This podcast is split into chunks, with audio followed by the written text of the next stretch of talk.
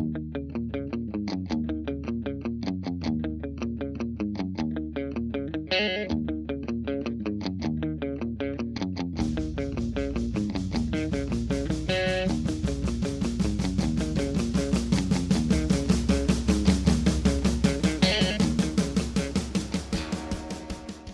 Welcome to DevMode.fm, a podcast dedicated to the tools, techniques, and technologies used in modern web development. I'm Andrew Welch from nystudio107. I'm Jennifer Blumberg from Next Solutions in New York. I'm Matt Stein from Working Concept in Austin. I'm Jonathan Melville from MDD in Atlanta. And I'm Patrick Harrington from Mildly Geeky in Boston. And today we have on Ben Croker. How you doing, Ben? I'm well, thank you. And we also have another Ben. We have Ben Parizek. How you doing, Ben? Good day. Doing good. And today we're going to be talking about handling developer burnout. Uh, and this is something that Ben P that you brought up to me that you wanted to kind of talk about a little bit. So if you were out in rural Wisconsin extracting castoreum from a beaver's backside and a fellow beaver extractor walks up to you and says, Hey, what is this developer burnout anyway? Like, how would you answer him? I would tell this beaver that No, no. no. We're not we're not talking to the Are beaver. we speaking to beavers? We're talking oh. we're talking to the fellow beaver Oh. castoreum extractor. How do you know when you're really burnt out? yeah, yeah, that's He rough chose one. to speak to the beaver, right? That's his answer. Yeah, Go with it. What should I do with my life, Beaver? I, I feel burnout is an extremely from a first person perspective burnout is a very hard thing to describe mm. because it's something you have to kind of come to awareness of before you are capable of acknowledging it and that it often you're not in a position to do that when you're burning out. You feel like you're doing everything you can to keep on top of things but your list never ends and your list never ends and your list never ends. Yeah, and I think part of it is, at least for me, it sounds, it feels like a kind of like you're just tired. You know, like that you feel like a little bit overwhelmed with what you're tasked with doing. And uh, why don't we talk about how this pertains to development in particular? And one of the, the classic examples of this is JavaScript burnout or JavaScript fatigue, right? In terms of there's always something new to learn, there's always this crazy stuff that you have to do. In the, the context of development, like where does this burnout, what does that mean to you in this context, Ben? Yeah, I, it's. I think in the case of developer burnout, I, I think my experience with it is partially. I, I think as a developer or anybody who's a single person shop at the start, you start because you're you love what you're doing Right. and you probably are pretty decent at it. And you get a few people who say, "Hey, I think you're decent at it too," and they want to work with you. And and then all of a sudden, uh, if you do a good job, more people say they want to work with you and you have too much work and Mm. and this is where it all begins to crash down because your role begins to change what you once were good at developing or whatever it is that you're doing starts to shift into management and starts to shift into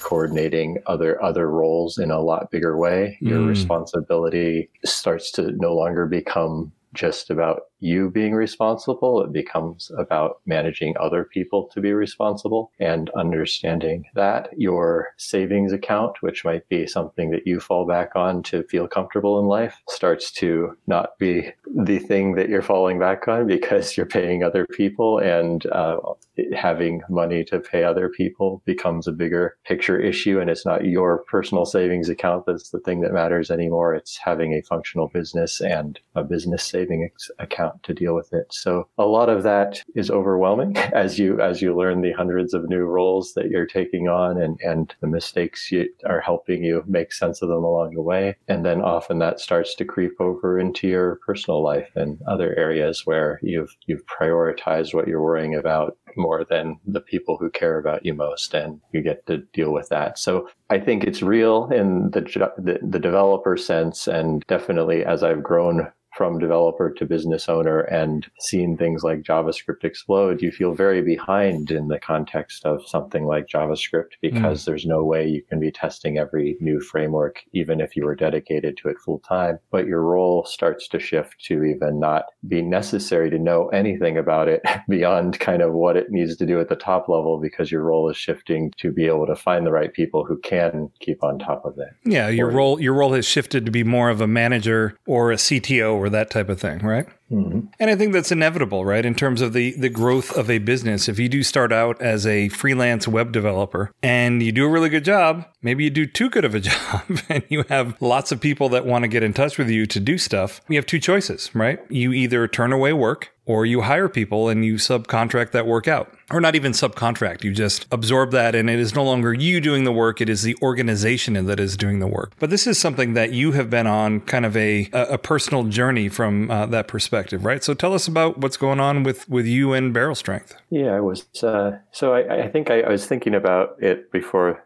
this chat today, and I, I think I experienced it back in 2015 or so. I, I our our barrel strength was growing, and I grew over the course of a short time. Got a large client and grew from being a one, two, four person shop to kind of having eight to ten people, and even up to 14 when you throw in contractors and and other stuff going on. So there was a lot going on and it was a burnout that was very much driven by not knowing how to manage the growth of a company and Mm. all the different roles that came along with that. And i think this year i've been experiencing it again in a much uh, lighter way but also kind of in the the opposite direction. We've shifted a lot of things as a company over the last years and and now we're a team of about five people and much happier with the the scope of what i'm de- de- dealing with and working on and managing there but I, I've almost dealt with it in the other way of the company is smaller and now I'm I'm again involved in as your company grows you can fall more into a single role if you do it right maybe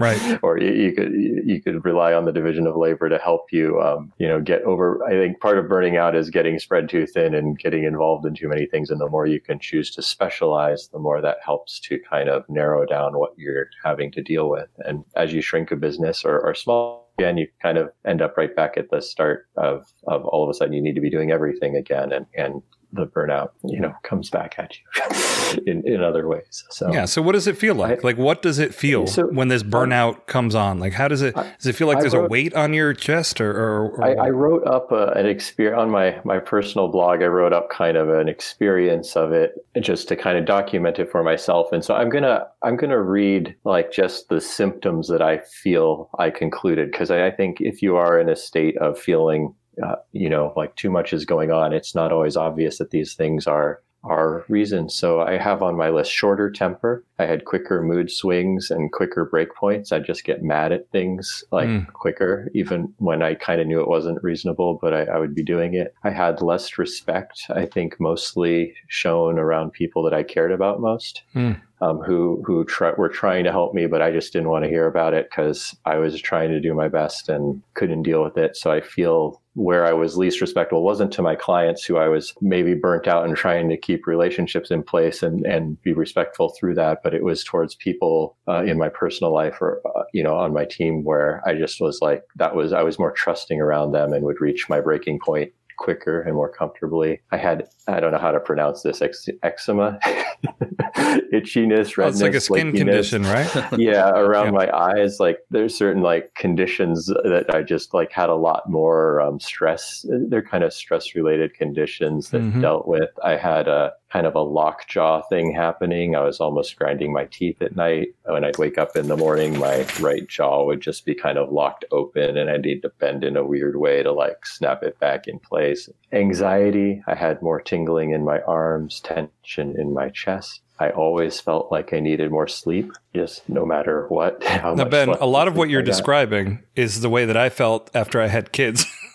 and I don't know how people run businesses and or be you know work and have kids. So you, But I, th- but I think they, Mhm. well, but I think they may be very related, right? Because it's not, it's not Yeah. the act of what's going on at work, and it's not the act of necessarily, you know, having kids. It's more less sleep, more pressure. You know what I mean? Yeah, yeah, and it, it kind of manifests in this just like you you're less motivated towards things. Like I remember starting my business, starting the projects we have, and being so excited about them. And I just Mhm. reached a point where I was just I knew I wanted to be excited about them still, but I Right. couldn't find that. Like in the morning, I wake up and I'm like, I'm going to code this right now because I I.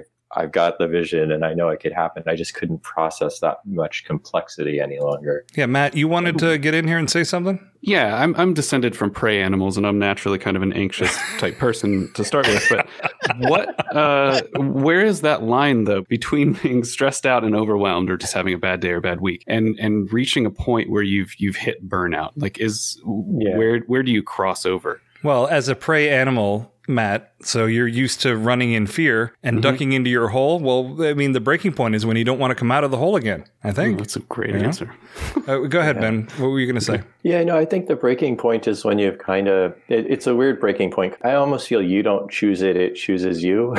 but you, you can be more, you could position yourself to be more susceptible to letting it choose you. Right. I mean, being more accepting of the feedback you're getting or, or knowing more about it to kind of recognize that it's happening. I feel I'm going through a lot of similar things or I have gone through a lot of similar things this year, but I feel I've, I've had less physical effects or less relationship effects happen because I've been more aware of it. So I, I feel as I've gone through it this year, I haven't been dealing with the shorter temper and less respect or as many like physical symptoms as much as dealing with feeling largely my roles not aligned with my goals individually and and not knowing how to get back into the you know the space where I feel competent and capable of of being proud of what I do. And we'll we'll get back to your story, but I just want to walk around with some of the other people that are here in this kind of roundtable discussion and see if anyone else has kind of dealt with or experienced a burnout in, in this way. So, uh, Ben Croker, I'm going to start with you because you're basically just the epitome of, of calm and centeredness. You're up there in your Alps doing your yoga. I would imagine this is not an issue for you, right? Oh, I don't know if I'd go that far. I do indulge in some activities that, that involve being uh, in the great outdoors and being far away from the computer, but I actually also spend a, a huge amount of time sitting in front of the computer. And over the years, I mean, my business has gone through phases, but I, I, I did obviously uh, reach points where I was stressed and where I found myself kind of out of the role that I wanted to be in, you know, out of the developer role and, and creeping into the managerial role and just managing people, managing clients. And for me, it was important to come back to what is it that I actually want to be doing and, and how can I make that possible again? And how can I put myself back into the developer role where I feel like I'm, I can provide the most value, uh, but it's also what I enjoy doing the most. Yeah. No, I can, I definitely understand that. I don't think I necessarily ever experienced burnout, but I did experience tune out from the point of view that I, I ran a business to the point where it was doing incredibly well. And I was sort of almost vestigial. You know, I mean, I, I managed stuff and that kind of thing, but I wasn't that involved. And I, I just kind of detached from it, you know, and that's why I ended up winding it down and, and, and that kind of thing. But that, I, I never, honestly, I never really felt, Right. felt burnt out. I just felt detached, you know? I think um, the thing that's interesting to me about burnout is that it kind of it kind of set kind of has what it is in the name because it's kind of like when we lose that flame, right? Where we hmm. lose that kind of connection to what it is that we're doing. I think of exhaustion. Well, I think that's one part of it. Yeah. Okay. I think that's one part of it, but All I think there's also, I yeah, I think there's a kind of a disconnection to what hmm. you know why you got into this in the first place, Right. And like a couple of years down the road, you could find yourself in a place where you're going like, well, you know, what? Why am I doing this? You know, mm-hmm. this isn't what I got into this for Right. and possibly a feeling of helplessness. How do I get out of this situation? I'm so deep in this situation. I have, have you know all these people possibly depending on me, all these clients waiting That's for a big me one. to deliver what I've promised. How do I even start thinking about how to get out of this situation? Yeah, that dependency thing is a big one. That if anyone who hasn't been in the position of running a company and having people whose livelihood is depending on you, it's a big deal. There's all these symptoms I think we can talk about, but there's no exact list. It's going to be different Right. for each individual, and your threshold of when it matters is going to be different for each individual. I think the, the main thing I kind of resolve at the end of this is that there's problems that you learn that you, that you can solve, and then there's problems that you learn to manage. And Right. it's just one of those things you learn to manage. It's like maybe it goes away for a while, but it's never going to go away forever unless you really just stop doing everything. And then you'll probably have other problems to deal with. And we, we got someone on this podcast But named this is- Burned Out is- Johnny, and I want to hear what Burned Out Johnny has to say about this whole thing. So, you, you burned out is in your name. Have you ever experienced any kind of developer burnout or fatigue or anything, Jonathan? Oh yeah, absolutely. In fact, uh, me and Ben had a good conversation about this. Um, we ran into each other at Dot All in Montreal. So I think I don't know. I almost wonder about people who say that they've never uh, experienced burnout um, Mhm. because it just seems like it's at some point in the course of doing this, your your business is going to reach a point where you probably are going to experience that a little bit. Uh, maybe depending on your personality to a lesser degree. I don't know. Right. I think I'm kind of like Matt. Maybe I'm descended from prey animals as well, where I have a, uh, an, a natural inclination to be stressed out about stuff. Mm. But then for me, it manifests itself when things that I used to think were really fun, or I had always imagined, boy, if I could only land this project like Mm. uh, of this scale, like that would be a dream, man. I would feel on top of the world. And then when it actually happens, it's like, oh crap, So it's like, a fire. It's like a fire, own and, this thing now. Yeah, and at some point you get down to embers, right?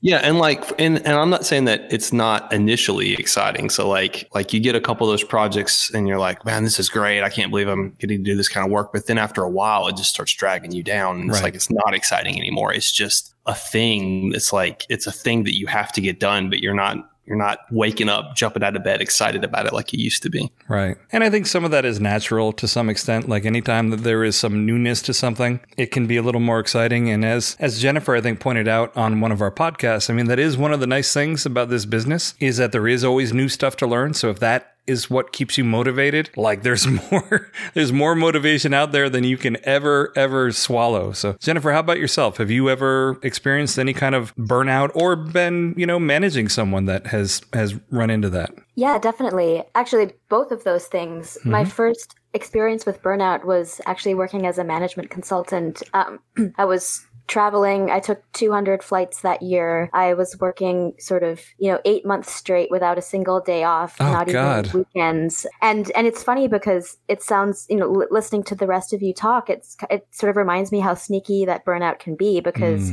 Mm. you're kind of like that frog in boiling water and you don't really have the self awareness to know that you're burnt out until there's some breaking point. Hmm. And for me, that breaking point was, you know, in some hotel room at three in the morning, looking at this, you know, database and talking out loud to myself, I hate every second of this. Mm. I literally said that out loud. And I did that for about a week. Every day I'd go to my computer and say, I really hate this. Um, and, and then at, at some point, the things that I was saying to myself actually got heard by myself. And I said, you know what? I, I think I should quit. Yeah. And, and then just quit. And that, that sort of was that but it, it but it wasn't just you know all those physical symptoms that ben mentioned you know i had sort of my own version of those the the mental symptoms were such you know the ones that you mentioned but i'd add a couple in there one was cynicism Hmm. where i felt that things just weren't meaningful the work that i was doing wasn't going to do anything to have any impact on anyone. It was stupid. It was pointless. And the things that were fun once they were no longer fun. And the drudge work that we all have in our in our daily you know developer lives there's always some drudge work. Those things are particularly bad. Right. um, and, and then and then the, sort of the cynicism went to indifference. You know the, instead of i hate every minute of this it was i don't care about any of this. Right. and then that's at, at some point the you know the tipping point happened and i realized well this is this is burnout and i'm going to end this and hopefully this will never happen again yeah, I'm going to um, end this before yeah. it ends me, right? exactly Yeah. yeah, definitely And so it's interesting that you you mentioned that you felt that the work was meaningless because they say that one of the most important things for job satisfaction is that you feel you're doing meaningful work. You feel you're doing something that makes a difference somewhere to someone, you know? Um, yeah and, and and and that people appreciate it and that you're not sort of just code monkey in a cave that's writing something making it you know you're building some digital asset that'll just get replaced in a few months and it was kind of pointless and and yeah it doesn't feel good to be building things that don't matter Right. No, and my prep work, like literally my prep work for this show, was that I went to watch Office Space again, which is one of my favorite movies. But it, you know, there's a lot of uh, very similar things in that movie in terms of the the main character. He ends up getting hypnotized, and then he's just like, "Yeah, I don't think I'm going to go to work today. I just don't feel like it." you know, where he's just like, you know what, this stuff doesn't really matter. Why am I stressing myself out about this? You know, hey, Patrick, what about yourself? You have any thoughts on this? Yeah, I, I mean, I've struggled with burnout, honestly, going back to probably high school. Just, you know, there's some family history, there's bullying in the past, and things that I think are more depression. And, and people that have a history of depression, I think, really are susceptible to burnout. It can be really tough when, you know, especially someone in my situation where I, I'm working from home, working alone. Uh, it's also tough because you're not in a community of people. You're accountable sometimes only to yourself. Uh, it- it's really tough. Um,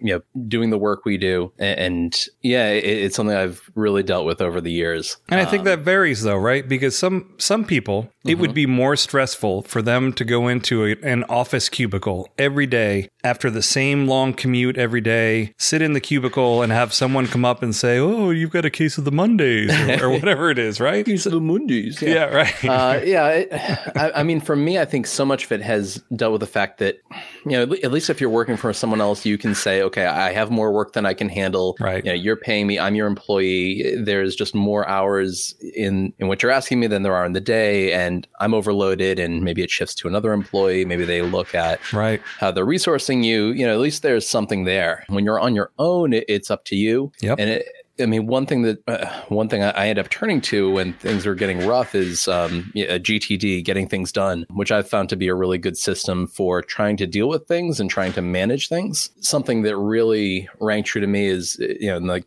the first pages of that book, they talk about how nebulous so many of the tasks we work on are Right. you know, it may be that you just want a client project and in your head you say, okay, I have to build this website. Well, there's no good way to scope that. There's no good way to manage all of that is going to go on with building the website. Part of GTD, uh, and I don't want to sidetrack it too much into that because we get into a whole productivity porn thing, but um, is kind of capturing like what is every little piece of this? What are what's everything I know?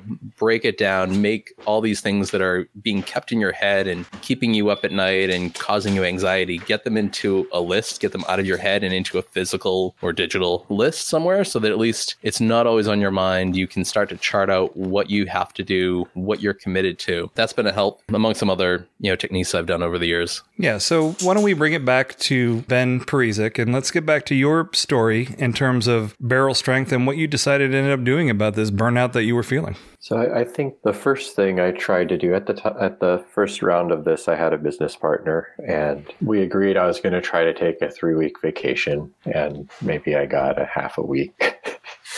Maybe I pulled off a half a week that first time, but it was it was an attempt to start to learn how to tell people I wasn't going to be around and, and get away from things. Um, a couple, maybe a month or so after that, I decided to take three months off, and maybe I got a month off or three weeks or something. But again, it was just trying to trying to put myself in a position where I started delegating the things that were overwhelming to me or or crossing them off the list or whatever it was. At the time we had a, a very demanding client and at a certain point in that relationship I, I just said I'm I can't handle this anymore. And we agreed we would hire somebody to hmm. try to take over the account. And we told that person we were hiring, this is a kind of a crazy demanding client. If you're up for it, you know, you got to be up for that. And we found somebody who ended up taking over the account and kind of continuing the relationship for a good while. But that, that was a very big step in kind of getting out of the major the major thing that was affecting me. But i think even with that time off even kind of starting to learn how to carve time off the, the weirder thing to me is like once i needed three months off i, I, I have no scientific no scientific uh, data or words you know don't trust me essentially. Go, you know do your googling trust whoever you trust to, to establish this. But i think something like switched in my brain. Like i think there's some chemical change in my brain where it took me probably two or three years after that to kind of rebuild motivation, reestablish certain relationships, and just kind of find that I was motivated in certain ways again. I, I Mhm. really feel like I just reached a point though where like a lot of the spark that I did have just went away. And even after I'd kind of gotten the main problems out of my life, it took a long time and I'll speak to the one relationship that's most important to me through it is, the one with my wife. I had I had just kind of put pressure on our relationship. You know, I don't I don't know how much in danger the relationship was, but it's kind of still something that like we both refer to as a, a rough time. Mm-hmm. Um, so it's like still kind of comes up when there's emotional moments of like you remember when you were burning out and just kind of didn't engage, didn't participate, were less polite, these types of things. And um, I think it took several years before I could kind of rebuild that relationship and feel like it was never broken relationship entirely, but it was a, a relationship that took a lot of time to mend. That wasn't just like, okay, I said I'm sorry, let's get back on track here. It was more I had to practice learning hobbies again. I had to like Right. I, I literally feel like I had to go out and say like what do I want to do in my free time? I got to practice doing this because all I talk about is work and I need to like learn to Right. think So about essentially you're talking about or you you were stuck in the trap of living to work instead of working to live right? I mean to, to use an old cliche but there's a reason why a lot of these old cliches exist is that they're true right? And you know you got to make the decision in terms of what are the things that make you happy in life? You know what are the things that make make you happy? And if working 24/7 you know is something that makes you happy then there you go you know but that's not really the case for most people right Yeah, I think yeah. I mean, if you're if you're in a relationship or not in a relationship, you you might have different bandwidths of how much of whatever you can do. But Right. at the end of the day, we all need relationships in some form to to feel whole. And um, uh, you know, the more we're putting pressure on those, the more uh, you know. We even you know, I don't I don't know. Don't have people to lean on uh, if you if you break those relationships down, and those are some of the most important relationships you need are the ones you can lean on in rough times and not over overdo. ben it looks like you want to chime in here? Ben Croker Yeah, what what I wanted to add to that was um, that burnout is defined as well by the World Health Organization, at least, as a an occupational condition. And while that may be so, I think it's important to acknowledge that it bleeds into all aspects of our lives. It bleeds into our person, all, all relationships in our lives, which obviously involve personal and family, and and that's a difficult one when we're self-employed or when we're business owners to say, okay, well, this is a work thing, you know, a work condition. This is something that I'm uh, an issue that I'm facing in the workplace, and to not bring it home because of course we'll bring it home. So so I wonder how it's possible to to purposefully build resilience to burnout or some sort of prevention mechanism or to try and because what we hear so often is that people don't really catch it until it's too late or until it's it's so far along that it's almost impossible to get out at that stage without essentially having to make a you know 180 degree uh, switch so i wonder if if there are any ideas from the people here of how we could catch it sooner and how we could b- build resilience to to the to the symptoms but also to the causes of burnout Yeah, so I have a couple of ideas on that. And the biggest one, I think, at least in my opinion, is that you need to be honest with yourself. You need to be introspective enough to understand yourself, to know what works for you, what doesn't work for you, what makes you happy, what doesn't make you happy. And then you need to be honest with yourself, like very, very honest with yourself in terms of where you are at in those situations. Eh, You know, that's at least my opinion. But why don't we? We got a couple other people that want to chime in here. So Jennifer, you first. I think one thing I'll just put in a plug for meditation because I think one of the reasons that we suffer burnout is because we're not aware that it's creeping up on us and that our symptoms are getting ever ever worse. So I, I think even just a few minutes a day of self awareness and checking in with yourself can really help. Yeah, and I think Um, that that's the introspection that I was talking about, and I 100% agree. Like you, you need that, and however, however, whatever it takes for you to do that. If meditation is what gives that to you, then fantastic. Yeah, Yeah, and and uh, I guess the other thing would be building into your routine based on what you what you've learned about yourself, the mm-hmm. things that will make sure that you're going to be happy whether it's you know exercise getting enough sleep. If you're sort of you know stuck on a on the same project doing the same thing for months on end like maybe build in some time to do something else. If you really hate programming or like you think you hate programming maybe it's just that you should spend a couple hours programming something else like make a robot or Right. something or Right. you know if you if you're just doing javascript all day long like try a raspberry pi and maybe it'll bring that spark back um, and, and it's amazing how much the fundamentals matter, right? Yeah, like I, totally. I go on a hike every day, right? It's a forced break. It also is something physical, and a lot of people who are in mental jobs kind of discount the physical aspect of things. But if your body feels good, your mind feels good, right? I mean, and this of exercising, working out can be huge in terms of adjusting your your attitude. Um, what about uh, do the uh, prey animals, Matt? Do they work out and do this kind of thing, or Sure, I can represent them. all right? Um, so I think uh, basically what you and, and Jen said a little bit uh, that recognizing it or recognizing early signs is kind of like the the thing. It's easier to solve a problem when it's a little fire instead of you know burning everything down.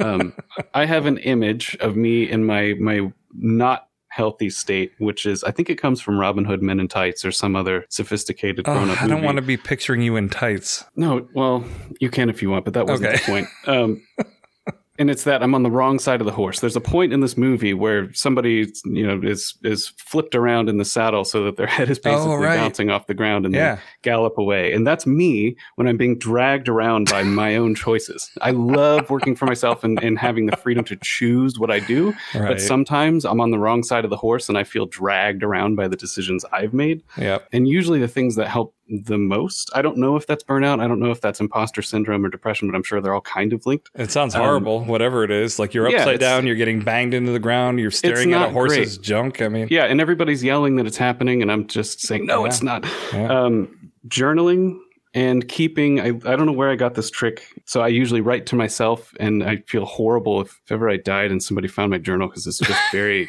be just first they think oh all the secrets and they'd be like wow you had a lot of complaints and then the other thing that's been helpful is keeping an like an achievement box like i keep keep a collection of little things i'm kind of proud of Mm. never to share with any other human being but i kind of go through that like when i'm feeling like oh, i'm just Ah, Matt, a pile of crap Well, serial killers keep those too. oh no no no they're not uh there's they're usually screenshots and, and Oh, notes, okay, so okay, it's not like teeth Okay. all right. All right. Good. Good. Buffalo Bill. slides slides of, of blood um no it's it's just something i go through just to kind of try and convince myself that i'm, I'm not just a waste of you know uh, effort and those two things combined are usually pretty helpful in, in steering and getting back onto the right side of the horse and looking forward And we we got someone else. So we got burned out Johnny here who wants to chime in and let us know a little something. Yeah, I was just going to jump back to something that Patrick was talking about. I was just thinking about the times when I've really hit like the peak of burnout. I feel like that something that greatly contributes to that is a feeling of like general disorganization. Mm-hmm. So if I feel the more that I feel like I don't even know where to begin when I walk into the office in the morning, like that just snowballs the, that Right. feeling of uh, of burnout to me. I'm just like, golly, I don't even know. Like it doesn't even matter. Like I could just pick anything and go with it, and I'm not going to make any headway because I don't even know where I am. Even And the small tasks feel like just Yeah. giant things that can't be overcome. Absolutely. Yeah. Yeah, you're just like, and like that's wrong. I mean, that's like you have that you start developing these ideas in your head that the tasks that you have to get done are insurmountable, or Yep. there's just no way, or it's too hard, or whatever. And that's really not the case. It's just you don't have a clear picture of what you need to do and what steps you need to take. So like getting things done doesn't actually work for me. But there are some, but like the general idea that you need to sort of sit down and get everything out of your head into some tool that you can visualize those tasks. And then from there, you can sort of break those down into small steps or whatever you want to do. That really helps me a lot. Now, uh, so whenever I start feeling like I'm, I'm getting burned out, I try to like take a step back and and maybe do like a reorganization or pull out my little um, project management tool that I use or whatever and just sort of lay everything out so that I can see it and that usually makes me feel better. You know, that's really funny because I do stuff like that too sometimes. Like I'll I'll clean up my desk. And I'm not a terribly organized person, but I will clean up my desk and I'll be like, oh, suddenly I feel better. Like I'm gonna I can tackle this thing and, and get to work on it. You know? It's like there's that famous YouTube video of the army general. I can't remember his name, where he talks about he's like giving a, a commencement speech, and he says the first thing that you should do every day is make your bed because Yes. it's like you started mm-hmm. your day with like an accomplishment, like you've done something, and then Yeah. it sort of sets the stage for completing other tasks or whatever. There's a And lot to that. And ironically, I'm the opposite of that. From the point of view, I'm just like, you know, I don't really want to make my bed. I want to get to, I want to get to doing whatever it is that I'm going to do, or you know, whatever. Take the Um, dog laser therapy. take the dog. Yeah, to no, Go ahead, Patrick.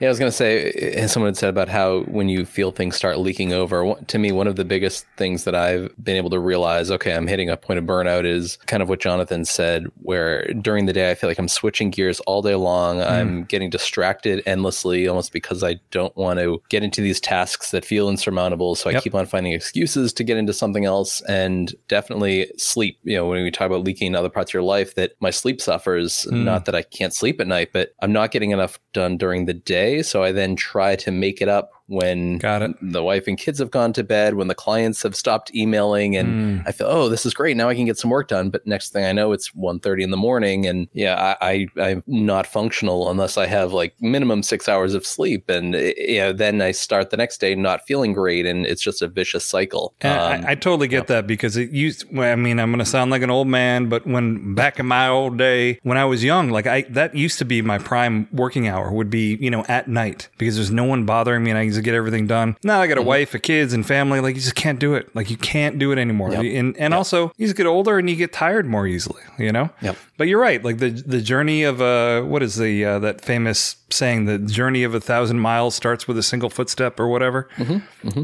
Ben, what uh, single footstep are, are we talking about here? I so yeah, I think we all as you as you deal with this, I think you get some measurements, your own measurements to kind of see hmm. as flags. And I keep my to do list in kind of just a text file, and I kind of have an internal. I, I notice now that when that text file breaks 100, 150 lines, I should really stop What? having meetings. Ha- it's not like one line per to do. It's notes from calls, various other Okay, things. I was going to say that's it's like a- enormous. It's it's like a bunch of things, but I just notice when it breaks a certain point, it means I'm that disorganized, and it kind of is a flag of like, okay, stop saying yes this week, start getting things in order again. Another question I like to ask uh, people when I do interviews um, over the years has been, how many billable hours do you think are in a week? Hmm. And I've had responses all the way up to 120. And What? I, I think in the developer world, this is an important one because I everybody kind of thinks of a week as 40 hours, but it's not 40 hours. And if I, I think there's even agencies out there that require developers to work 40 billable hour weeks, which doesn't mean 40 billable hours. I mean, doesn't mean it's a 40 hour week. It means it's a 50 plus hour week at the end of the day. And so I, I think you have to find your own threshold there of what you're comfortable with, but it's probably more in the 20 to 30 hour range of a reasonable number of billable hours that you need to make work at your rate to get the wage you want for the year and not burn out. And understanding that, you know, doing what you need to kind of calculate that and then realizing when you're having weeks that are shooting way over that number for too many weeks in a row, eight months perhaps, you don't, you don't want to, uh, you know, you got to, you got to try to start heading that off, asking why that's happening and, and start correcting the factors that are Yeah, and getting back to what a number of people here have been saying is I just think all of these things are related, you know, from the point of view of I do think that it, is important to get out and do something outside, you know, or, or just something to just something totally different to get your mind a break, to go do uh, something something else. I also think that getting physical exercise in one way or another is super important. And I think a lot of people discount that, but I think it makes a huge difference in terms of, you know, if I, uh, and I'm, one of the things I'm doing is I'm teaching my kids how to lift weights too. I mean, if I do these workouts, I feel so much better. Even, even, even when I'm going into it, yeah, kettlebells, whatever it is you, you want to do, even when I'm going into it and I've got this attitude like, oh, I got a headache. I don't really feel like doing this. I push myself through to do it from the point of view that I know that every time that I do it, I feel better after I did it. And that is also something that, you know, in a former life, many, many years ago, I, I ran marathons. And that's something that you also have to do to push yourself through it is know that if I just get out there and I start running, I'm going to feel better by the time I get to the end of it. And especially way better than if I, if I ever skipped it. Um, uh, ben Croker, did you want to add something to this kind of balance that I'm talking about? Yeah, it sounds it sounds to me like one common theme that we've been discussing now is is being able to create distance between, you know, what what your work is and the other things that you do in life. And I think that's so important when we're so close to the problem. It's hard to see first of all that we're even in it, that we have it, uh, and to see any way out. So creating that distance because we often I think get mixed up in our identity and our sense of responsibility and how do we separate, you know, me the person from me uh, the work that I do. Right. and when we when when when we don't have a clear separation between those two things it's very difficult to take ourselves out of that situation and do anything besides work. I think we all know as developers that if you want to solve a problem or come up with a good idea probably the worst thing to do is sit in front of your computer open up a document and you know just wait for inspiration to come right We- Yeah. we take ourselves out of that situation. We go, you know, we change the, the environment, whether it's walking through the woods or in the mountains or, or doing whatever it is, or listening to music or playing music or whatever that may be. But oftentimes in those moments are when our best ideas come to us. Uh, so I, I think that's a theme that everyone has kind of spoken to here so far. Yeah, hundred percent. And that the risk of of not doing that is is inaction, is being stuck and without momentum Yeah. and and in a place that's tricky. I have a trivia question. Uh, one of my favorite quotes from a president, or one that's meaningful for me, and I'm sorry for the American nature, America first nature of this question. Um, does anybody know which U.S. president suffered from depression, and his motto for himself and the way he got through life was "Get action"? Was it Abraham Lincoln? No, If it's get action, I'm going to say Bill Clinton. no. Oh, Fabulous mustache. Seen hunting a lot of animals back when that was less contentious. Teddy Roosevelt? yeah, Yes. Teddy. Teddy. Teddy Roosevelt. Uh, he learned somewhere early on in his life to just whenever he got would start feeling stuck, he would just go do stuff, and that's partly what you see. Like, you Yeah. know, looking him out doing whatever he's doing. That was that was his secret, and I, I remember that because it's two words, and I have a bad memory. So, it And i- sticks. isn't there also like a, a famous adage or quote of uh, idle hands are the devil's handiwork or something like that? yeah, Yeah, there's something like that, right?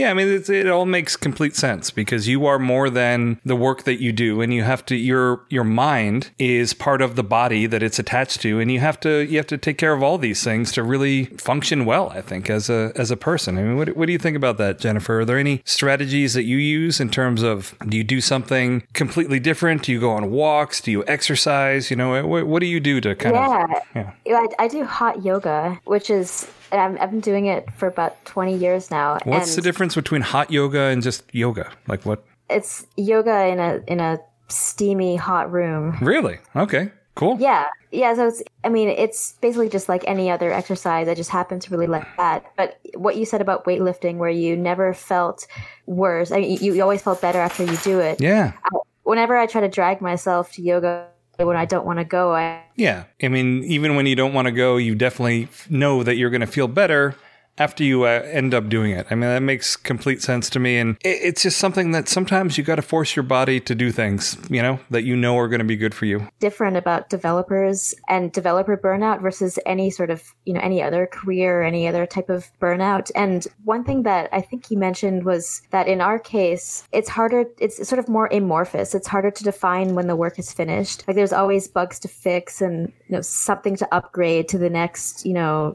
you know version and always something else that you should be adding to it to make it better and so that that sort of gets me down sometimes and just burns me out in a way. So something that I try to do is to put a finishing bow on something and Mm. say, you know what, this is this is done, and I'm sure it's going to be obsolete soon, but it doesn't matter. It's you know it's done then you could put a nice check mark on it and move on otherwise if you at least if you're like me and a little bit ocd you'll just drive yourself crazy Yeah, and there are little things we can do. So something I've been doing my entire life has been origami. I've been doing it since I was a little kid. And every now and again, when I need a, a break from something and I don't feel like going out for a hike, I'll just start working on something. And it's nice because you just zone out, you know, and you're you're working on something, but you're actually building something, even though it's not taxing you the the same way that maybe some of the development work would do. And you're it's building it with your hands right yeah, It- you're it building it with your good. yeah, exactly. You're building it with your hands, and you're not like just vegging out watching something on TV or something like that. Yeah. you know, which I think is uh, an important part of it. But burned out Johnny, you're you're about to have another kid. What are you going to do to make sure you don't burn yourself out, freaking out about you know feeling that you have to provide for this new mouth that's coming in? Is that a pressure that you feel?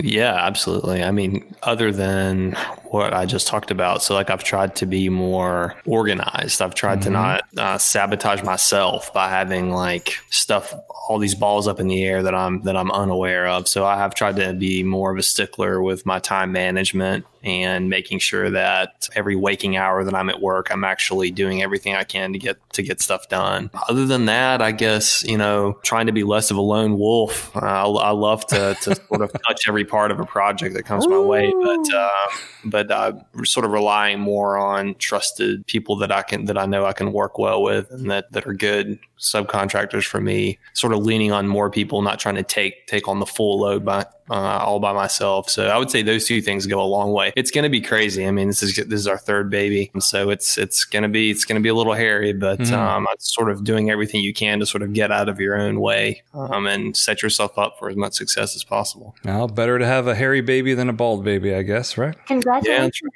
That's wonderful. yeah. Thank you. It'll be busy.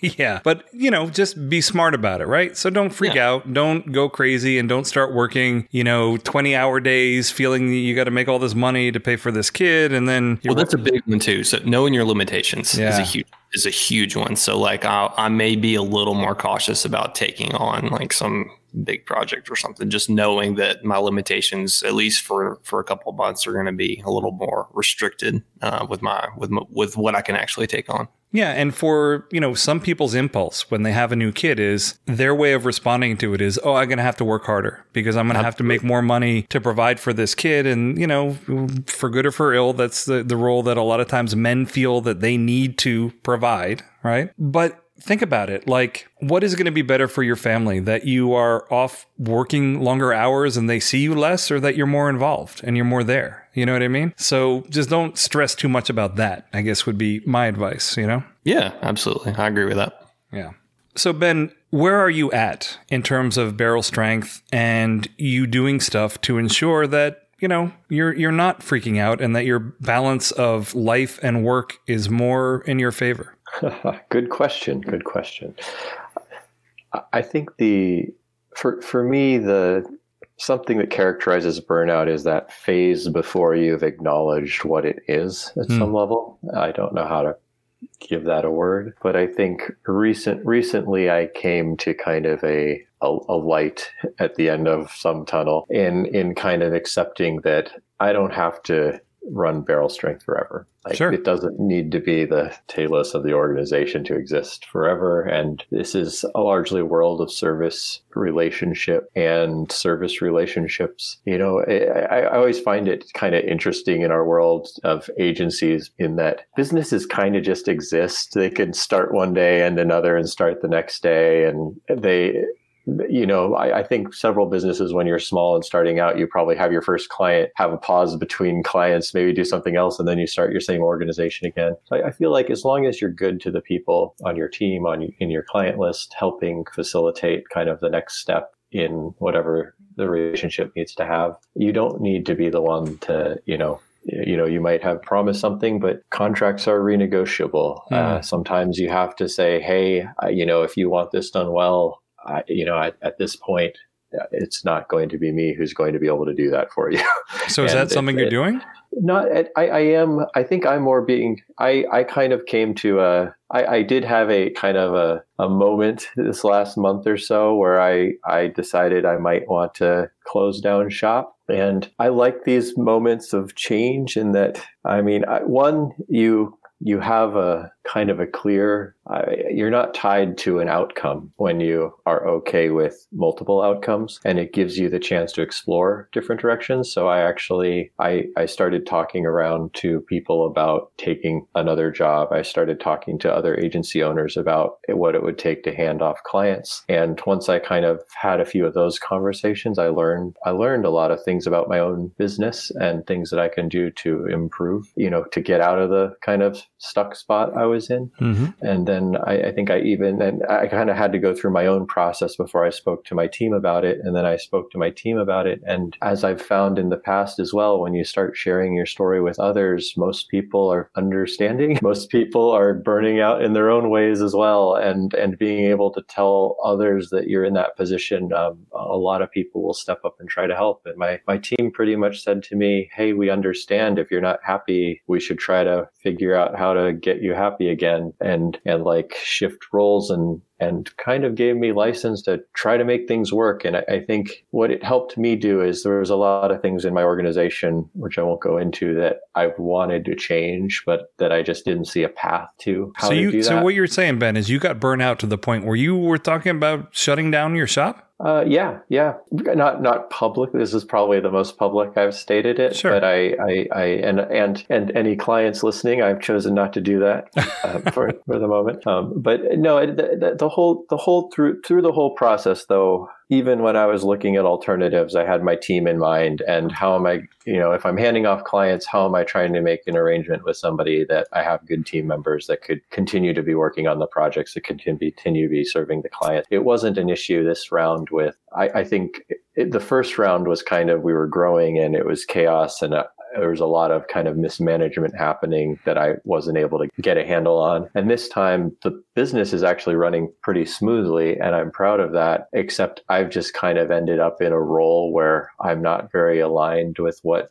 motivates me. And I'm trying to figure out how to get back to be more valuable, you know, to the business and and more happy mm. to, to myself in that way. So I think that that was a you know that talking to my team about it they they kind of stepped up and said hey let's try to make this work and let's restructure. And so i we're kind of in the process of making a lot of changes that i've been you know was unable to communicate about before but i've i've uh, kind of been given license to talk about liberally right. now. so it was immediately motivating too. That's the thing. It's like when you get in the burnout you kind of get demotivated because you don't know how to speak about things. And then i think once you figure out who who can once you get the support support network of people that you can work with in place, they they start to enable your motivation again. So this whole process made you change your mind, made you say, you know what? Instead of burning out, I'm going to figure out a way to apply myself so that I'm enjoying what I'm doing again, right? Yeah, and it, it's a yeah, and if if I can't make that happen, I guess the conversation comes up again. Right. It, you know, it's it's you know, it's I think it's it's life. You know, we we can change jobs, we can change right. things, and at the end of the day, I, I, feel the most valuable thing is being a good person in the relationships you're in throughout sure. it. So it, it's easy, you know, it's easy to throw. I don't know, maybe it's not easy for me to throw things out and just kind of walk away from it all. That is an option, but I, I think you can still tell people that I'm, you know, I I, understand this is inconveniencing you. I am doing what I can to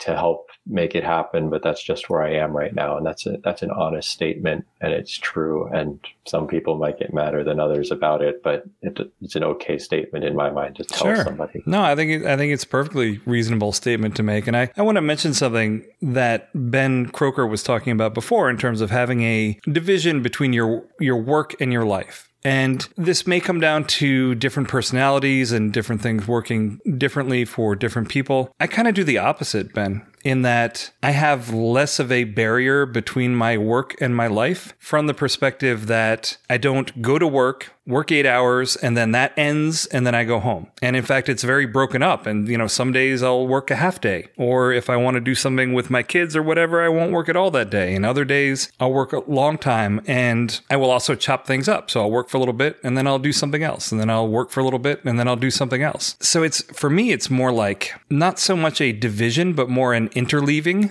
of stuff. I think the important thing is that you do have, however you sprinkle that mm. stuff into your life, is that that stuff exists, right? I don't think it has to be a hard and fast break between one and the other. Yeah. Or it can come in little chunks, or it can be, it can be, you know, a work hours, like a, a normal work hour. But for me, like it works really well. Like if I'm super motivated, then I just crank and I go crazy with it. And if I'm not, or I feel that I need to do other stuff, then I, you know, I, I break it up and I take breaks or whatever. What are your thoughts on that, Ben? Yeah, I totally agree. It, it's about integration, right? Right. It's about integrating work into personal and personal even into work. Like right. I also don't try to separate and not take work home. Sometimes, you know, if I'm stressed out about work, the best thing I can do is is ask my partner, "Can I can I talk to you about what's going on?" And mm.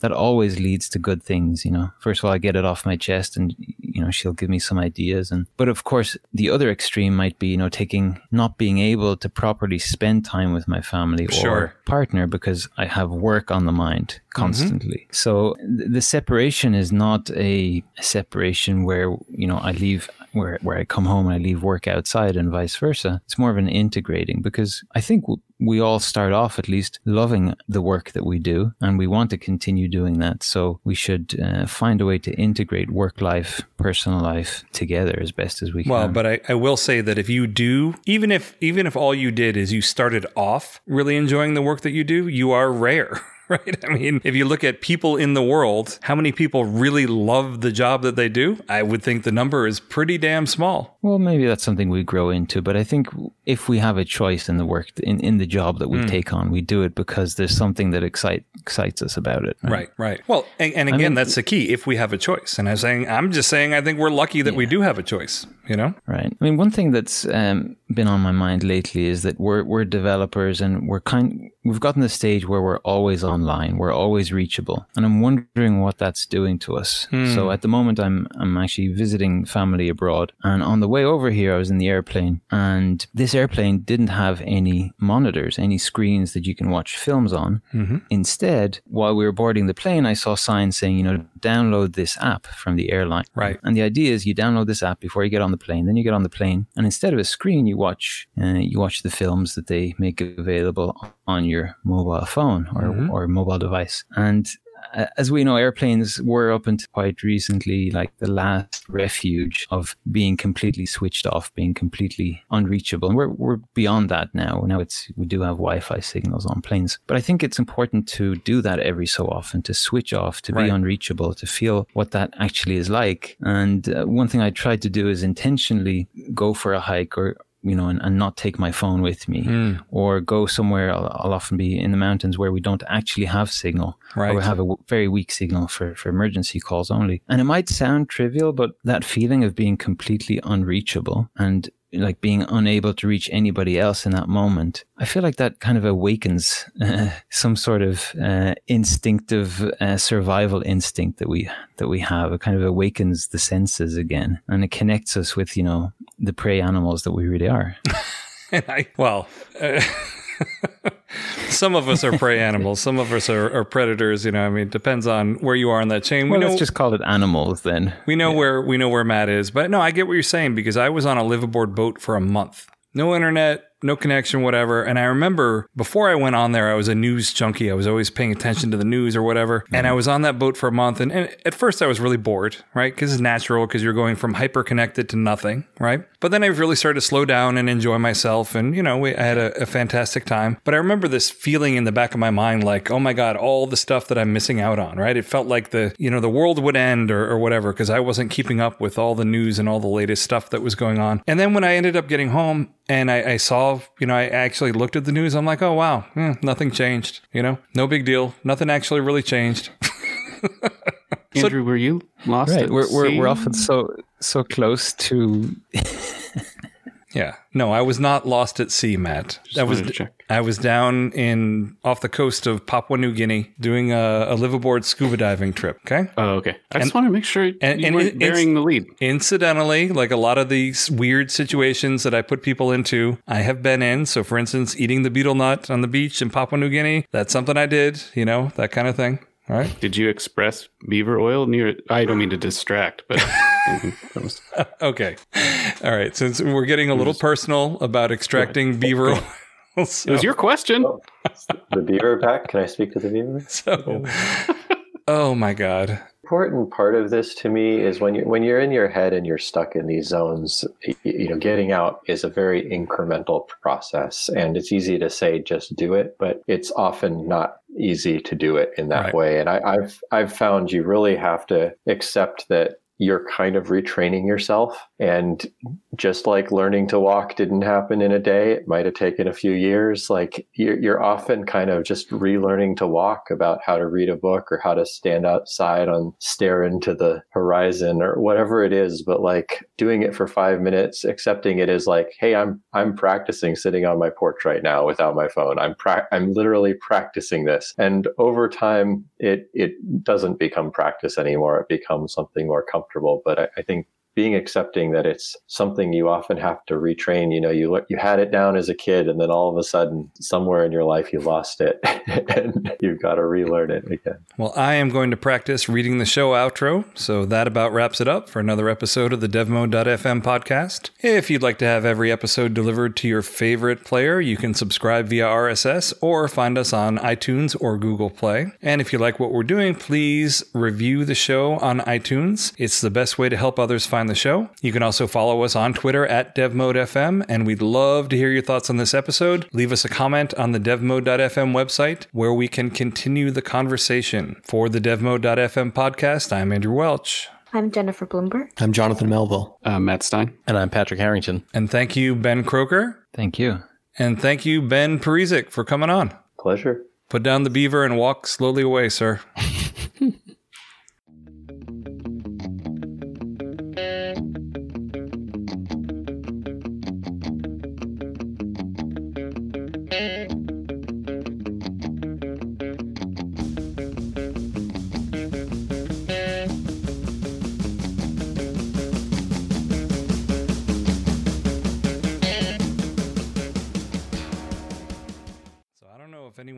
but this whole beaver castoreum stuff is a real deal. It's it's the, it's a no, it's like a the anal gland of the beaver, and they Yeah. extract this stuff out of it that they use to make things sweet. They put it in food.